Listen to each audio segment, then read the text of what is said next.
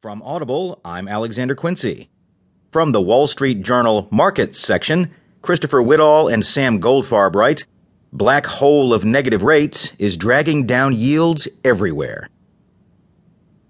The free fall in yields on developed world government debt is dragging down rates on global bonds broadly, from sovereign debt in Taiwan and Lithuania to corporate bonds in the U.S., as investors fan out further in search of income.